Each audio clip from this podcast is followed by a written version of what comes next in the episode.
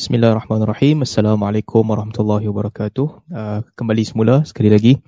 Saya mula-mula seronok dengar soalan Ustaz Mak Rizal sebab soalan dekat Dr. Rora dengan Ustaz Noh dia bagi susah-susah. Soalan saya dia bagi senang je. Senang lagi kan? Takkan mereka tak buat silap, takkan mereka maksum.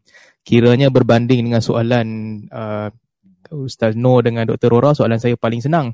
Tapi masalah dia di sebalik senang tu dia suruh pergi jawab segala anti hadis, syiah semua sekali. Yang ni tak berapa cantik lah. Dia jadi susah balik lah kat ujung tu. Tapi tak apalah, saya cubalah jawab. Saya jawab sikit je lah tuan-tuan. Sebab sesi kita pun yang kedua ni pun dah panjang. Takkan dia pun tak buat silap lah. Ceritanya begini. Asalnya lah sebelum kita nak bercerita tentang dia buat silap ataupun tidak. Isu asas yang mungkin diperbincangkan beberapa ketika ni adalah qat'i dengan zanni. Ramai orang cerita tentang qat'i dengan zanni. Apa cerita tentang zanni ni sebenarnya? Tadi Dr. Rora ada sebut, saya percaya dia sebut, saya tak ada nak dengar tadi. Saya keluar sebentar. Tentang zanni, kita kena ingat bahawa sebenarnya kita jangan letak segala benda di dalam satu bakul yang sama. Perkara berbeza-beza. Kenapa dipisahkan zanni dengan qat'i? Sebab qat'i itu benda yang kata putus, potong, tak boleh berbeza pandangan, tidak ada ruang untuk berlaku kesilapan. Qat'iyatus subut. Cerita tentang subut lah, authenticity sesuatu yang qat'i maksudnya tak ada ruang untuk berbeza pandangan. Sumber-sumber yang qat'i, yang memang tak ada ruang untuk berbeza pandangan ataupun mustahil salah, sangat sedikit. Sangat sedikit. Tetapi kebanyakan khabar yang berlaku yang kita berurusan dengannya dalam hidup seharian adalah zanni. Zanni dalam erti kata bukan sangkaan, tapi zanni adalah lebih luas daripada itu, merangkumi setiap perkara yang ada kebarangkalian betul, ada kebarangkalian salah. Ini zanni. Ada boleh jadi betul, boleh jadi salah. Dalam bakul zanni itu, dia ada range yang sangat luas. Penipuan, confirm tipu, itu zanni. Iftira' wal kadhib, itu duduk dalam zanni. Tawaqq', sangkaan, itu zanni. Waham, perkara-perkara yang waham ni tak tentu. Rasanya betul ke tak, zanni. Syak, duduk dalam zanni. Khabar-khabar yang tarajjaha janibal khata', yang kita cek-cek nampaknya lebih pasti ataupun berkemungkinan besar khabar itu salah, itu zanni. Khabar yang tarajjaha janibus sidq, yang kebarangkalian dia jadi betul, itu juga zanni. Khabar yang dahlah orang itu dipercayai, tambah pula ada bukti lain yang menunjukkan dia cakap betul, itu juga zanni. Jadi zanni ni sebenarnya bukan tentang boleh jadi betul, boleh jadi salah, hamba tak tahu dia cakap betul ke tak. Definisi begitu kena pada waham, kena pada sangkaan, kena pada khabar yang kita tak tahu betul ke salah. Tetapi tak boleh dihukum. Semua zanni duduk dalam kategori tu. Saya bagi contoh kan. Contoh kira memandangkan soalan Ustaz Rizal pun soalan untuk saya, soalan kira sempoi-sempoi. Saya boleh jawab cara sempoi-sempoi je. Kakak kita lah, katakan kakak kita telefon. Ni nak abang kat hang, aku dah dekat hospital. Telefon ni nak mati dah. Ayah dah meninggal. Jadi telefon aku mati, hang cepat-cepat lah main hospital. Satu, kakak kita, abang kat kita. Berapa orang abang? Seorang. Okey, seorang. Kebanyakan orang, bapak dia ada kat hospital, sakit tenat, kakak dia telefon, kata bapak dah meninggal dunia, tolong datang hospital. On the spot, pergi hospital. Orang yang, beberapa orang yang dia ni kira, mungkin dia ada masalah sikit fikiran, dia nak verify. Telefon adik seorang lagi. Kakak dengan adik ada kat hospital. Betul ke ayah meninggal? Betul ayah meninggal abang, ambil hospital. Dia pergi hospital. Kakak dengan adik, dua orang, telefon kita, kata ayah meninggal ke hospital, ini zanni. Tapi kita yakin tak khabar tu betul? Kita yakinlah. Dia dipercayai. Tak ada sebab dia nak menipu di situ. Dan bab mati orang tak main tipu. Memang kita percaya dia cakap betul, kita pergi hospital. Tuan-tuan pernah dengar tak ada orang bila kakak dia telefon, bang, ni ayah meninggal, main hospital. Tanya adik, betul-betul abang, ayah dah meninggal, main hospital. Ada orang kata, bab ni, zanni, yang tak tahu nak pergi hospital ke tak. Boleh jadi dia cakap betul, boleh jadi dia cakap tipu. Ada orang buat macam tu lah. Tak apa, ambil duduk rumah dulu lah. Sampai mutawatir nanti ambil pergi hospital, pergi tengok mayat. Ada orang macam tu? Tak ada. Takkan ada. Sebab tu yang orang Hindu kata, hadis ni zanninya. Boleh jadi memang mereka ni siqah, tapi boleh jadi mereka cakap tipu. Merapu. Dia kata begitu semata-mata kerana nak tolak hadis. kerana nak menimbulkan pertikaian terhadap hadis. Tapi hakikatnya dalam hidup kita seharian, mana ada orang tolak khabar zani? Mana ada orang tolak khabar zani? Hamba ni orang kata ayah hamba tu ayah hamba lah, tapi hamba tak tahu anak hamba betul ke bukan. Ada orang buat kenyataan itu ke? Tak ada. Kan semua orang yakin bapak dia tu bapak dia. Zani ke qat'i? Zani. Mana ada orang lihat apa yang berlaku dulu sebelum kita lahir? Mak kita dengan ayah kita bagaimana? Mana ada orang buat? Kalau hang buat ujian DNA sekalipun, satu misi DNA, still zani. Ini saya nak bantah. Ini bukan kerana disiplin. Kerana kalau nak bincang tentang disiplin, tak ada siapa yang menolak khabar zani. Melainkan orang gila aje. Tetapi mereka hanya menolak khabar zani yang berkaitan dengan hadis. Ini masalahnya. Dan bila saya nak masuk kepada soalan yang ditanya oleh Ustaz Rizal tadi. Mereka ni boleh tersilap ke ulama hadis ni? Kita kata mereka memang boleh tersilap. Mereka memang boleh tersilap. Sebab itulah ada di kalangan ulama hadis yang namanya nuqad. Pengkritik hadis. Sebelum idea silap tak silap ni kita bincang, nuqad telah membahaskannya terlebih dahulu daripada kita. Ilmu hadis, sebagaimana yang diceritakan oleh Dr. Razaimi dan Ustaz Nur tadi, adalah ilmu yang sangat kompleks, yang sangat komprehensif, merangkumi semua benda. Sebenarnya, ilmu ini adalah ilmu yang antara ciptaan manusia yang paling hebat. Kalau ada masa banyak, kita boleh cerita satu persatu. Tapi dia antara ciptaan manusia yang paling hebat. Bukan semudah sahih. Okey, ni sahih. Apa ni ulama hadis? Suka hati je kata sahih. Mana ada suka hati? Tak ada. Dalam hadis, ini saya nak ceritalah sedikit sebanyaklah. Ada tiga senjata penting ni. Tafarrud, mutaba'ah, syawahid. Dengan tafarrud, mutaba'ah, syawahid, artinya orang tu dia riwayat seorang-seorang ke ataupun mutaba'ah. Dia ada riwayat lain yang mai dengan dia ke tidak. Bila digabungkan ilmu ini, digabungkan semua riwayat yang sampai kepada ulama hadis, mereka profiling kepada rawi hadis. Profil perawi hadis. Ni bukan benda senang tau. Mereka tahu perawi hadis tu secara detail. Dan kita kenal satu orang yang kita sayang kan. Kalau orang kata kat kita, Ustaz Mak Melayu dia mai Penang, dia ni orang yang tak pernah makan durian sebagai contoh, tak pernah makan durian. Kawan baik dia yang kenal dia akan tahu, tipulah hang ni, dia suka makan durian, dia pergi Penang, dia angkut sobri pergi beli durian banyak, hang cakap ni tak betul. Profil dia kita tahu. Betul? Sebab kita kenal dia. Kita kenal 3-4 orang kawan baik kita, kita tahu profil. Tapi para ulama hadis, apabila mereka bergelombang, hidup di dalam membaca kitab-kitab hadis, membaca tarikh ruwat, mereka tahu profil setiap seorang ulama hadis dengan cara yang terperinci. Apabila satu orang melakukan kesilapan yang sama di tempat yang sama, mereka tahu orang ni apabila dia riwayatkan daripada si fulan, dia dianggap dhaif. Contohnya Abdurrahman Al-Mas'udi, contohnya Abdurrahman Al-Mas'udi, dikatakan kalau dia riwayatkan daripada Aun, sahih. Kalau dia riwayatkan daripada A'mash, dhaif. Macam mana mereka tahu? So ulama hadis, nuqad, go through setiap satu riwayat daripada Al-Mas'udi. Check di mana dia riwayat daripada orang ni, di mana dia riwayat daripada orang tu. Lagi satu. Mereka check pattern setiap satu orang perawi hadis. Ada beribu tau perawi hadis. Check pattern setiap satu. Al-Mas'udi apabila dia duduk di Baghdad, nampak dia punya riwayat agak teruk, jadi dhaif. Last kali dia pergi riwayat. Tapi sebelum di Baghdad, di Kufah, riwayat dia nampak macam kuat. Meskipun Al-Mas'udi ni, kata Yahya bin Ma'in, kalau tak silap saya, katanya dia orang yang paling hebat riwayat daripada Abdullah bin Mas'ud. Antara orang yang paling bagus dalam meriwayatkan daripada Ibnu Mas'ud.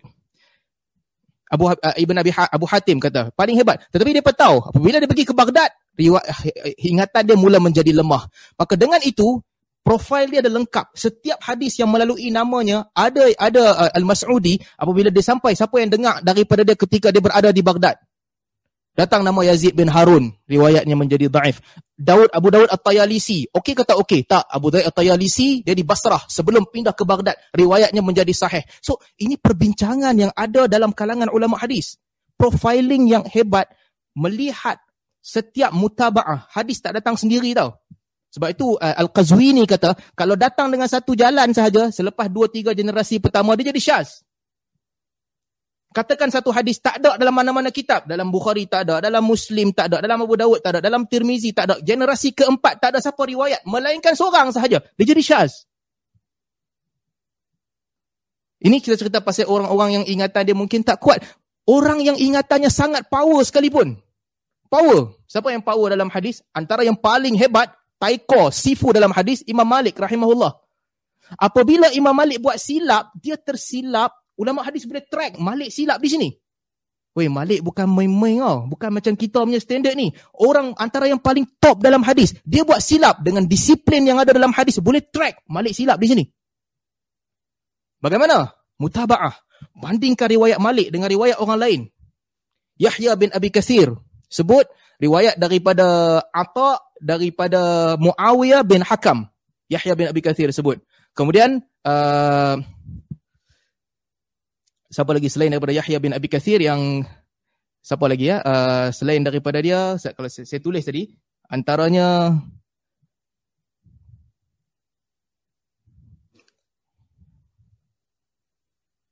Usama bin Zaid Al-Laisi, contoh kan? Yahya bin Abi Kathir, Usama bin Zaid Al-Laisi dan juga orang-orang lain kata riwayat daripada Atta' bin Yasar daripada Mu'awiyah bin Hakam. Malik kata Atta' bin Yasar, tapi bukan Mu'awiyah bin Hakam, Umar bin Hakam.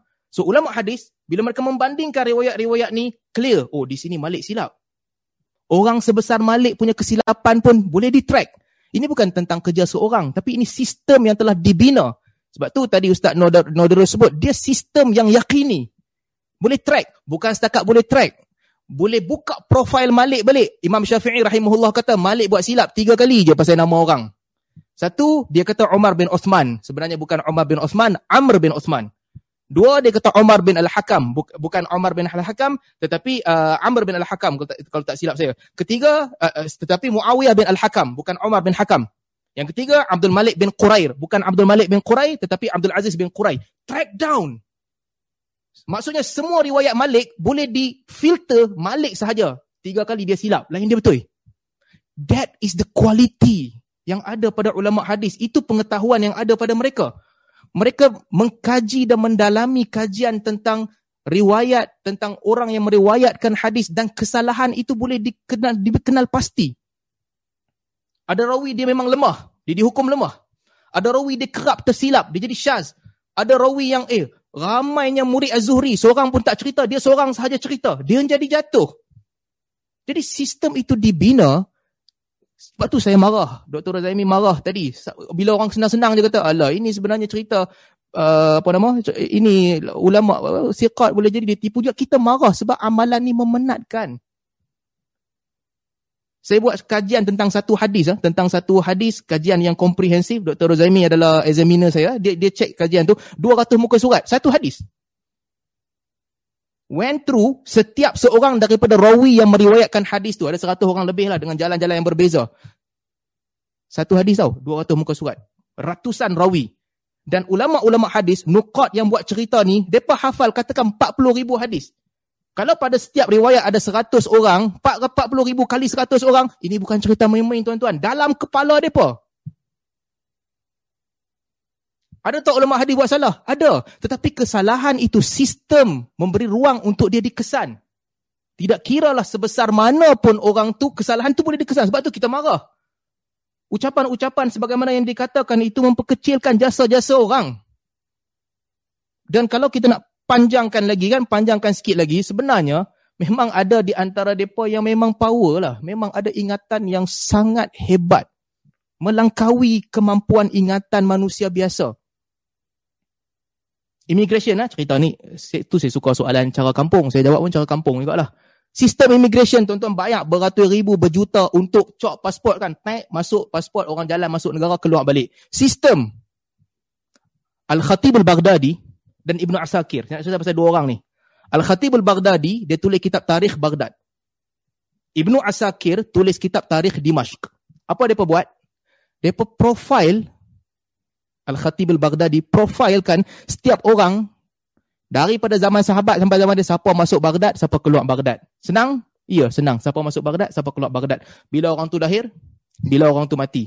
Dia masuk Baghdad, dia jumpa dengan siapa? Dia keluar Baghdad, dia pergi negeri mana. Pergi negeri tu dia jumpa dengan siapa pula. Lepas dia jumpa orang tu, dia riwayatkan daripada siapa. Mana-mana khabar yang dia riwayatkan sepanjang dia duduk di Baghdad, sepanjang dia duduk di luar, dia pernah jumpa siapa, dia berpisah dengan siapa, tahun bila dia mati, siapa mati dulu sebelum dia, bila ingatan dia menjadi lemah. Untuk setiap ulama yang masuk Baghdad. Jauh lebih power daripada sistem kita cop pasport tau. Kita tahu orang masuk keluar je. Dia tahu setiap satu details bagi siapa yang masuk Baghdad. Ibnu Asakir profilkan setiap orang yang masuk Dimashq. Masuk dan keluar. Oh, kalau mereka hidup zaman lah ni, CIA akan bayar apa sahaja untuk hire mereka. Department penuh tau nak profil teroris. Itu pun tak dapat profil teroris. Hang bagi kat Ibnu Asakir, pom, satu profil penghuni Dimashq punya ulama dia tahu. That is the quality. Sebab tu saya nak ceritalah satu cerita ni. Apa nama? Ada sekali tu diceritakan dalam saya tak ingat dalam buku mana, nanti saya cari balik. Tiga orang ulama ni dan dengan guru depa. Guru depa Abu Nuaim Al-Fadl. Abu Nuaim Al-Fadl dengan tiga orang ulama. Yahya bin Ma'in paling senior, Ahmad bin Hanbal pertengahan dan Ahmad Ar-Ramadi paling junior. Okey? Abu Nuaim Al-Fadl, Yahya, Ahmad dengan Ramadi. Empat orang travel. Zaman dulu nak belajar bukan macam ni. Oh, tengok online. Kena travel. Travel pergi jumpa dengan siapa? Jumpa dengan maha guru hadis pada ketika itu. Abdul Razak As-Sanani. Jalan jauh jumpa Abdul Razak. Nak belajar. Pergi empat orang. Guru dan tiga murid belajar dengan Abdul Razak As-Sanani untuk menuntut ilmu. Belajar balik. Dah balik dah. Balik ke negeri mereka. Yahya bin Ma'in beritahu ke Ahmad. Masa tu Ramadi muda lagi. Yahya kata ke Ahmad, aku nak test guru kita ni, Abu Nuaim. Orang semua kata dia hebat tau. Al-Fadl ni orang kata dia hebat. Barangkalilah. Tapi pergi jumpa dengan Abdul Razak. Nampak macam, kecil ya dia ni banding dengan Abdul Razak. Wah, ni dia ada, ulama hadis ni dia ada dia punya tingkat lah. Nampak besar kan, Abu Nuaim Al-Fadl ni. Tapi jumpa dengan Abdul Razak, alamak, tak ada apa-apa. Abdul Razak lagi power. Jom kita test dia. Dia ni betul ke power? Ahmad kata dekat Yahya, hang jangan main-main. Sorry, dia pun tak cakap Penang lah. Saya ulas bagi bahasa Penang lah. Ahmad beritahu kat Yahya, hang jangan main-main dia ni. Jangan kacau guru kita. Kita ambil ilmu, ambil manfaat sudah. Yahya kata, aku nak test tengok dia power ke tak. Ambil satu buku. Tulis 30 hadis, riwayat Abu Nuaim. Tulis 30 hadis. Masuk hadis ke-11, tambah satu hadis yang tak ada kat situ. Masuk hadis ke-21, tambah satu hadis yang tak ada dalam buku Abu Nuaim. Masuk hadis ke-33, 11, 22, 33, tambah satu hadis. Lepas tu Yahya pun buat macam relax ya. Pergi duduk dengan Abu Nuaim. Ya Syekh, aku nak baca kitab. Hang boleh tak? Tolong dengar. Dengar bagus. Lepas tu ulama hadis kata, salah satu jalan periwayatan, murid baca, ulama hadis tu akan confirmkan betul ke tak betul. Nampak ya dia duduk saja. Tapi salah dia akan betulkan. Dia pun nak test Abu Nuaim. Yahya pun baca hadis 1, 2, 3, 4, 5, 6, 7, 8, 9. Masa masuk jumpa Abu Nuaim tu, Yahya sebelah kanan, Ahmad sebelah kiri, Abu Nuaim duduk dekat pintu, singgih sikit, Ramadi duduk bawah. Yahya baca. Masuk hadis ke-11, Abu Nuaim kata ni, salah. Bawa keluar daripada buku aku, tu bukan hadis aku. Yahya pun buat macam baiklah. Murid, okey tuan, bawa keluar satu hadis. Baca lagi, sampai hadis ke-22. Abu Nuaim kata, salah. Bawa keluar hadis ni bukan daripada buku aku. Bawa keluar. Baca keluar. Sampai hadis ke-33. 30, 31, 30, 33. Sampai 33, kesabaran Abu Nuaim telah teruji. Dia pegang paha Ahmad. Dia kata, budak ni bagus. Dia bukan jenis main-mainnya. Dia tengok kepada Ramadi. Dia kata, Ramadi, budak ni, dia ni muda lagi. Dia tak akan buat perangai nak main-main dengan ulama. Dia muda lagi. Lepas tu tahu dia buat apa? Dia bubur penendang lah kat Yahya bin Ma'in. Yang bukan kata tipu, dia bubur penendang. Jangan buat macam ni, jangan main macam ni. Yahya kata kepada Ahmad, sesungguhnya penendang yang aku dapat daripada Abu Nuaim, lebih aku sukai daripada kita travel dengan dia. Ini kisah yang disebutkan oleh Al-Khatib al-Baghdadi dalam tarikh Baghdad. Yahya kata ke Ahmad, penendang dia tu, lagi aku suka daripada kita travel dengan dia. Tuan-tuan, kita ambil barakah cium tangan Tok Guru. Kita ambil barakah peluk Tok Guru. Cium dahi Tok Guru. Itu barakah cara kita ambil. Tapi barakah Yahya ambil, kena penendang sekali dengan Abu Nuaim Al-Fadl. Boleh tanya Dr. Razaimi nanti. Di dalam ilal, tak ada nama lagi besar daripada Yahya bin Ma'in. Tak ada. kepakaran dia mengenali hadis-hadis daif, palsu, kecacatan tersembunyi dalam hadis, jangan cari nama nak letak sebatas dengan dia. Saya cuma nak cerita bahawa ada kesilapan. Betul. Tetapi kesilapan itu dikesan dan diketahui oleh ulama hadis. Dan hadis bukan diriwayatkan sekadar hadis. Di sebalik hadis-hadis, ada sistem untuk mengawal hadis. Ada profil rawi yang telah ditulis dan telah disimpan. Ada. Bagi siapa yang nak mengkaji, boleh kaji. Dan pengkaji yang datang kemudian boleh tidak bersetuju dengan pengkaji yang datang terdahulu. Sampai sekarang, raw material untuk mengkaji masih wujud. Cerita Al-Mas'udi tadi. Al-Mas'udi, okey, riwayat yang diriwayatkan oleh Abu Dawud At-Tayalisi daripada dia, dia belum lagi ikhtilat. Sebab Daud At-Tayalisi adalah orang Basrah, bukan Baghdad. Jadi dia okey. Kesimpulan Al-Albani rahimahullah tentang satu hadis. Bila kita cek balik, saya bincanglah bab ni dengan Dr. Razaimi masa dia cek saya punya tesis. Mungkin tak betul kot sebab ada mukhalafah. Riwayat Al-Mas'udi bercanggah dengan riwayat orang lain. Jadi menunjukkan riwayat Al-Mas'udi ni tak betul. Cuma, selain daripada Yazid bin Harun yang memang jumpa dia di Kufah, juga diriwayatkan oleh Abu Dawud At-Tayalisi. Abu Dawud At-Tayalisi, Basri, bukan Baghdad. Menunjukkan yang dia dengar sebelum orang ni menjadi mukhtalat, sebelum ingatan dia jadi tak bagus. Buka pula, cek kitab Abu Dawud At-Tayalisi, cek cerita dia. Dia cerita, aku pernah pergi ke Baghdad. Jadi ada kemungkinan dia jumpa dengan Al-Mas'udi masa di Baghdad. Walaupun dia seorang Basri, bukan Baghdadi. Tuan-tuan nampak tak saya nak cerita apa ni? Kan saya cerita seorang-seorang, syok sendiri je. Raw material ada. Dalam periwayatan hadis, boleh dikaji dan boleh diketahui sejauh mana ketepatan maklumat itu. Jadi tuan-tuan jangan main-main. Oh, kita pun lupa nombor telefon. Takkan ulama hadis tak lupa nombor telefon. Hang buat main-main lah. Sistem tu ada, tapi kalau hang tak mau mengaji, jangan melemahkan sistem tu. Dan dalam masa yang sama, memang ada di kalangan mereka yang memiliki ingatan yang sangat hebat. Al-Khatib al-Baghdadi, power tak tahu nak cerita. Ibnu Asakir, power tak tahu nak cerita. Dia goreng kot siapa masuk dalam Damsyik. Bukan goreng, hampir kaji sumber lain cerita sama. Jadi saya pun dah mai seronok nak cerita ni. Dr. Ustaz Mak Rizal tulis macam tak mau berhenti je mamak ni. Baiklah, saya berhentilah setakat ni dulu untuk sesi yang kedua. Terima kasih. Kembali semula kepada Tuan Moderator.